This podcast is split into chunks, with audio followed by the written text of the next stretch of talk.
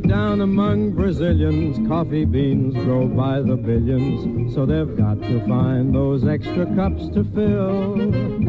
They got an awful lot of coffee in Brazil. You can't get cherry soda, cause they've got to sell their quota. And the way things are, I guess they never will.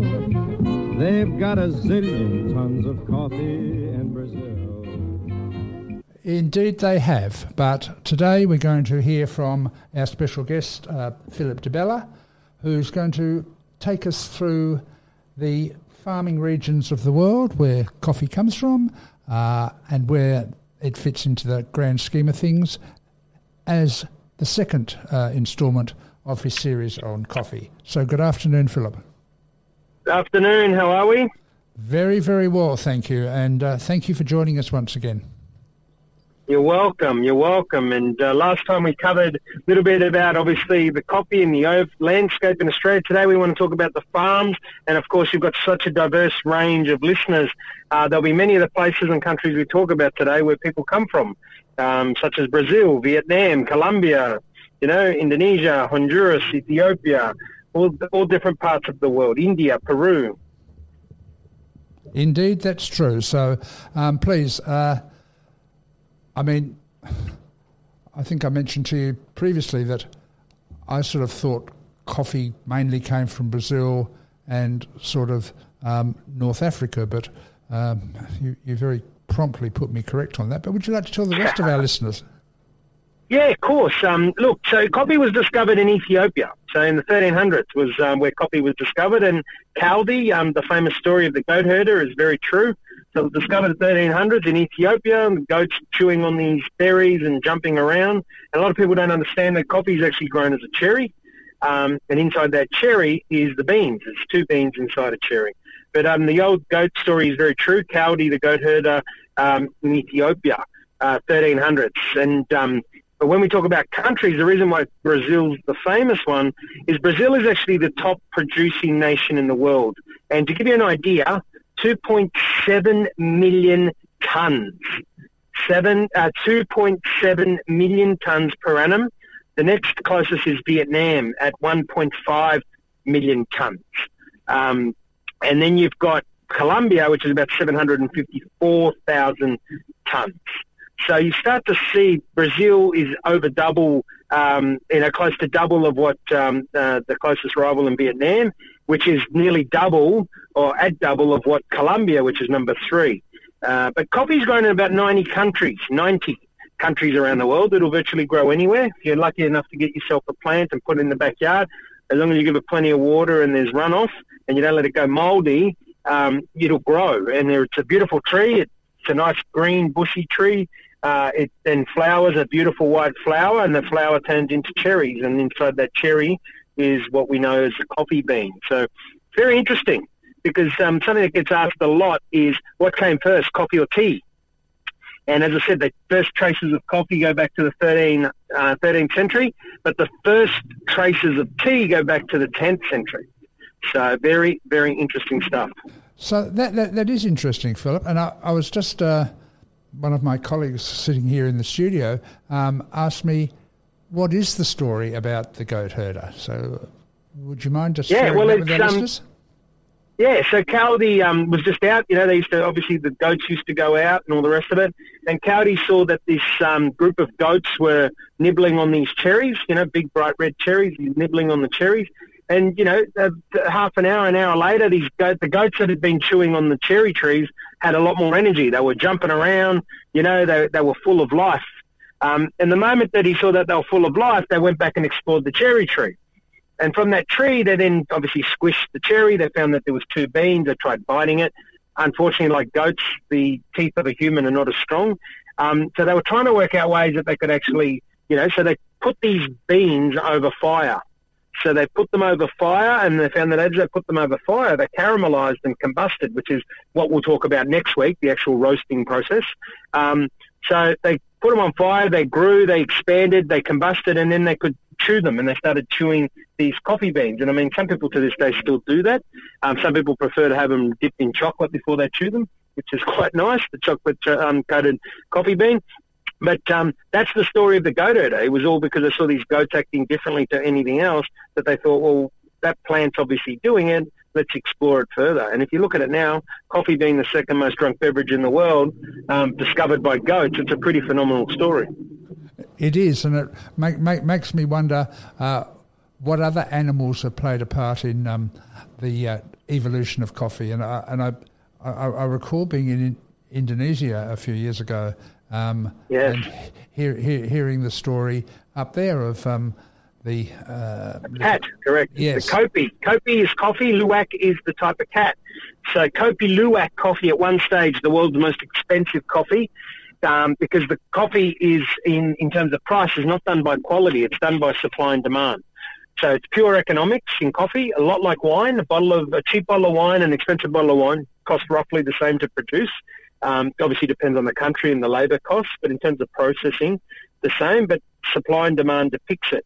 Now, Kopi Luwak, I actually went and visited the farms in Indonesia, and what happened with the Kopi Luwak was so Kopi means coffee, Luwak is the cat.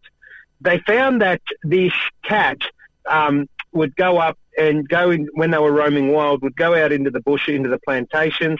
It would chew, it would choose certain beans. It would then chew them and it digests them. Now, when it came out as feces, which sounds terrible and probably is, um, when it came out the rear end of the cat, they then took it and they studied, a bunch of scientists studied the enzymes in the coffee.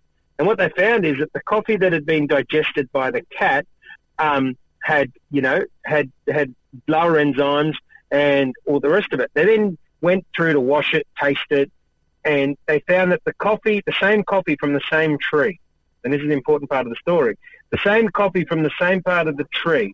However, the coffee that the cat chose and digested tasted better than the coffee that the cat had not touched. So, as good humans do, um, in sometimes for good and sometimes for bad, they went about commercializing this process. And so what they did, which was unfortunate, is they started caging the cats. And they force fed the cats coffee beans. And then when they came out their backside, they would get it, they would roast it. Fast forward many years, what they actually figured out is that it wasn't the process of the cat digesting the bean that actually made it better. It's that the cat had the innate ability to choose the best beans when it was grown on a tree in the wild. So the moment they started to force feed the cat, it changed the whole philosophy. It was actually the cat having an instinct uh, to choose a better bean while it was growing in the wild in the plantation versus it actually going through their process in their stomach. So it's, quite a funny story, and that's why the price. Yeah, I hardly hear about Kopi Luwak anymore because they discovered that it was actually a fallacy um, the moment they started caging the cat. Yeah, ter- terrific, and uh, you know, as as you say, the the thought of eating or, or, or, making your coffee with pre-digested coffee beans uh, does does not really inspire me to, to become a coffee drinker. Uh, but, I agree. Um, so we, we we've seen goats right back in the early days of coffee. We've seen yeah. Indonesian cats not so many years ago. Are there any other animals? Elephants. Have they've been, yeah, they've elephants, I think, is the current one. I mean, I have to be honest, I don't cover it that closely, but I believe that elephants is the, la- the latest one that they've been doing it with. But again, it's uh, it, it's it's it, it's marketing, right? It, it, really comes down to the marketing because I don't believe, and even when I got to try what they considered the best Kopi Luwak in the world, it wasn't that good. Um, but again, in saying that, coffee is personal. You know, the way you drink coffee, the way you what I like, somebody else doesn't like. You know, and that's normal, and that's the ecosystem. It's the same for food. It's the same for cars, brands, anything it is. But um, you know, what we find around the world is is, and that's why the way people drink coffee around the world is completely different um, to other people. So we always say coffee's personal. So you know, the Italians drink ninety percent of their coffee black.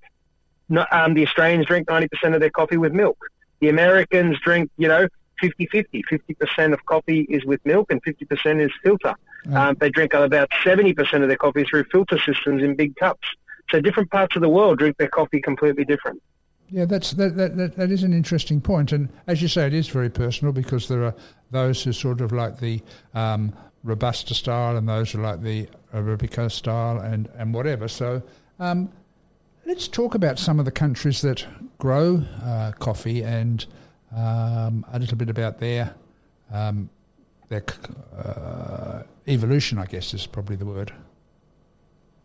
Well, some of the countries. So I mean, you've got countries like India, um, who were never known for coffee really, um, you know, say 15, 20 years ago. And then they started producing what they call um, um, Kaapi Robusta, which made them famous. It became, because Robusta was often seen as a low quality coffee.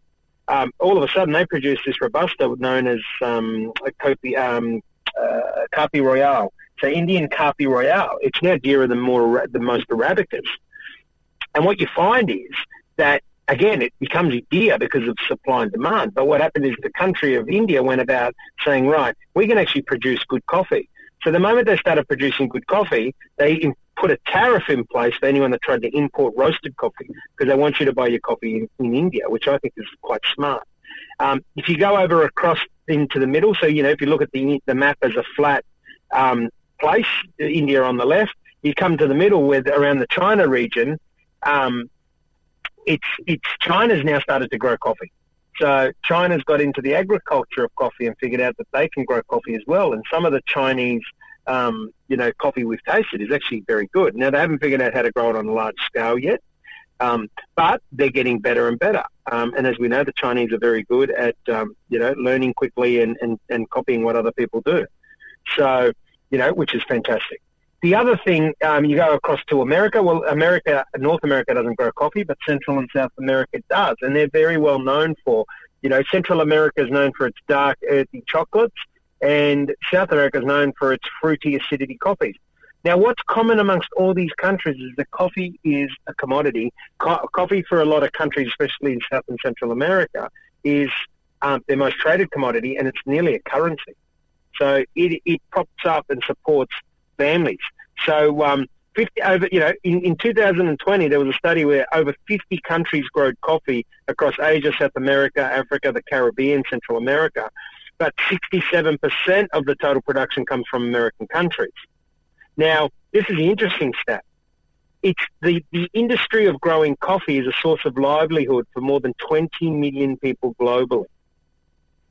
So 20 million um, families globally right, are involved in growing coffee, which is staggering when you think 20 million families across 90 countries. Well, 50, they found 90 countries, but 50 commercial countries that grow coffee. That, um, that, huge. That, that, that is that is huge, Philip. And I, I guess when you think about it, that probably a lot of these people would actually be working in the, the plantations, the, the, the fields, sort of at a, a very hands-on level of the uh, the farming, um, and presumably yeah. come from fairly poor um, backgrounds uh, and, and, sort of underprivileged Correct. families and things. So, you know, just to support that many people um, is a, you know, coffee should get a pat on the back, shouldn't it? Oh, I agree. I agree. And, and I mean, when you look at, you know, who imports the most coffee, it's actually UK and the US, then Austria, Italy. They, they're the world's biggest importers of green coffee. But here's an interesting stat, um, you know, is that the world's top coffee consuming countries sit in, you know, in, in Finland, Norway, Iceland, Denmark, Netherlands, Sweden. These are all the top um, coffee consuming. So Finland consumes approximately 12 kilos per person per annum, right? They're number one. If you, if you go down to say number five, right, um, which is the Netherlands, it's 8.4 kilos per person. Australia doesn't even rank in the top 10. Italy is at number nine. Um, but Italy, so we say Italians didn't invent coffee; they just made it famous. You know, um, because they and, and what made them famous was the Italians actually brought out the 1945 was the first commercial coffee machine um, by Achilles Gaggia, which is a brand now well known Gaggia, G A W G I A. So you'll find that even countries like Italy that are not coffee growers, um, but they actually made coffee famous because of the way that it's a cultural beverage, because of obviously inventing the first espresso machine um, globally. They became put on the map. So it's an interesting, and it, you know, to sum up um, the segment and such, is that coffee bonds people together no matter what country you come from, no matter what geographic, what demographic. Coffee is an amazing product that bonds countries and communities together, as many as your listeners would know. Yeah, I think that I think that's interesting, and um, you know, many, many people in Australia, of course, have um, Italian backgrounds, coming you know sort of post-war, um, and it's sort of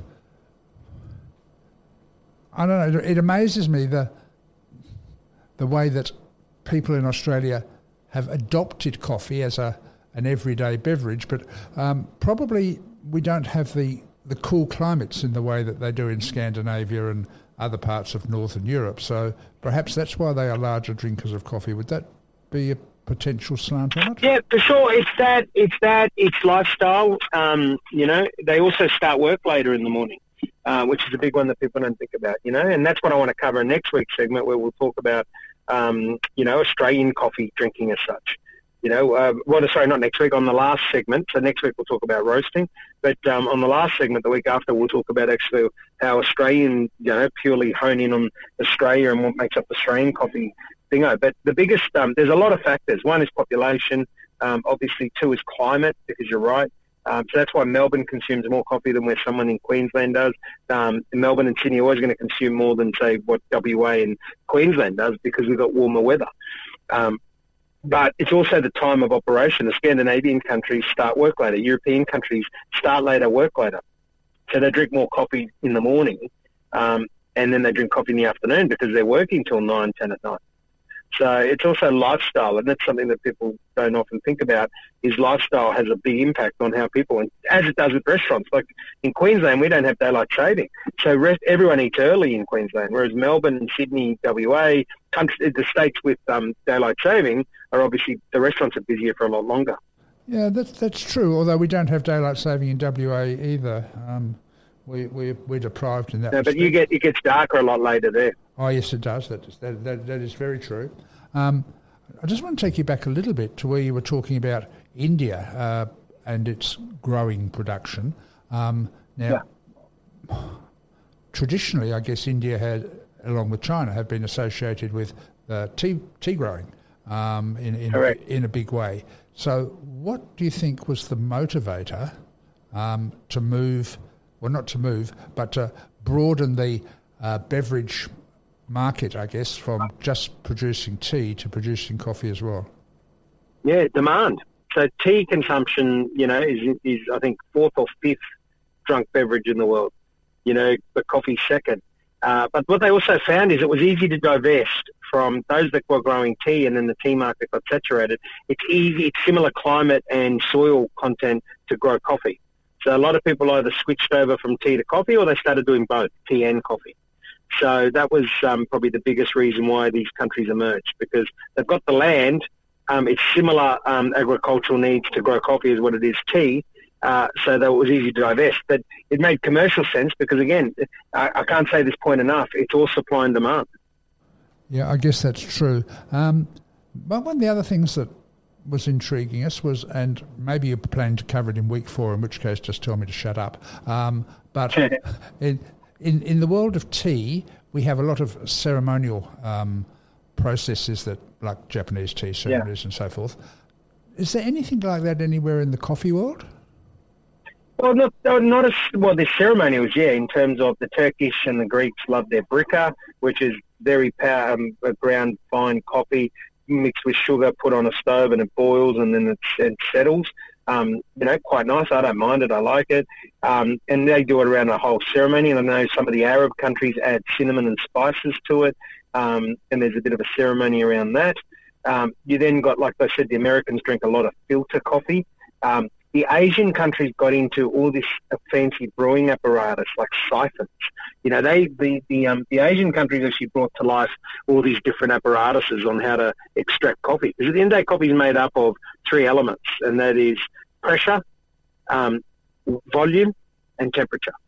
So three elements on how you change the pressure of extraction. So is it gravity fed, which is a drip filter? Is it plunger where you're pushing it? Is it a stovetop or it's, you know, it's evaporation or is it an espresso machine?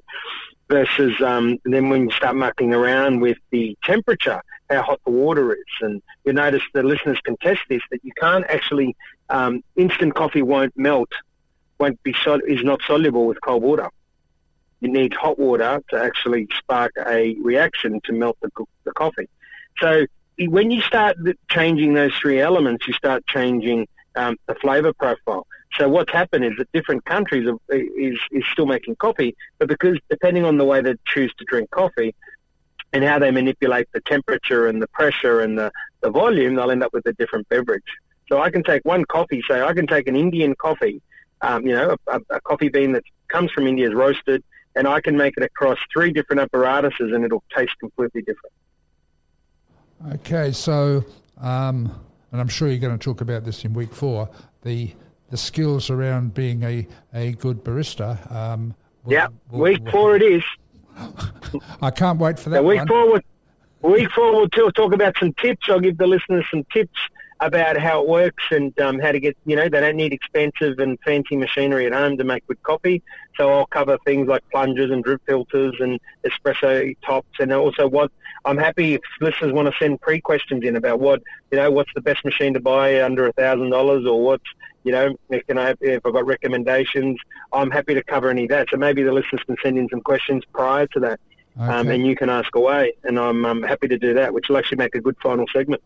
Indeed, it will. Indeed, it will. Well, Philip, uh, once again, we're indebted to you for your time, and uh, we, we we have loved hearing uh, about the uh, agricultural side of the coffee business, I guess, and some of the history that goes with that.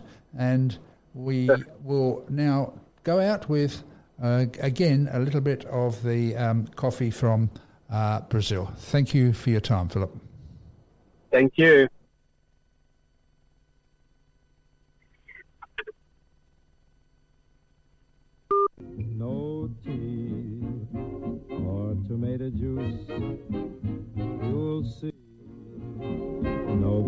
Juice. Cause the planters down in Santos all say no, no, no.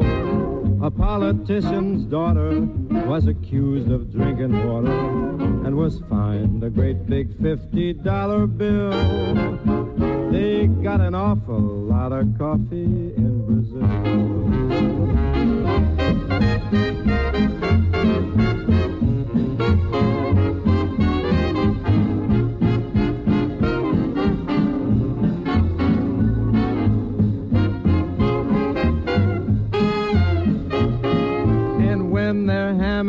Need savor. Coffee ketchup gives them flavor. Coffee pickles way outsell the dill. Why they put coffee in the coffee.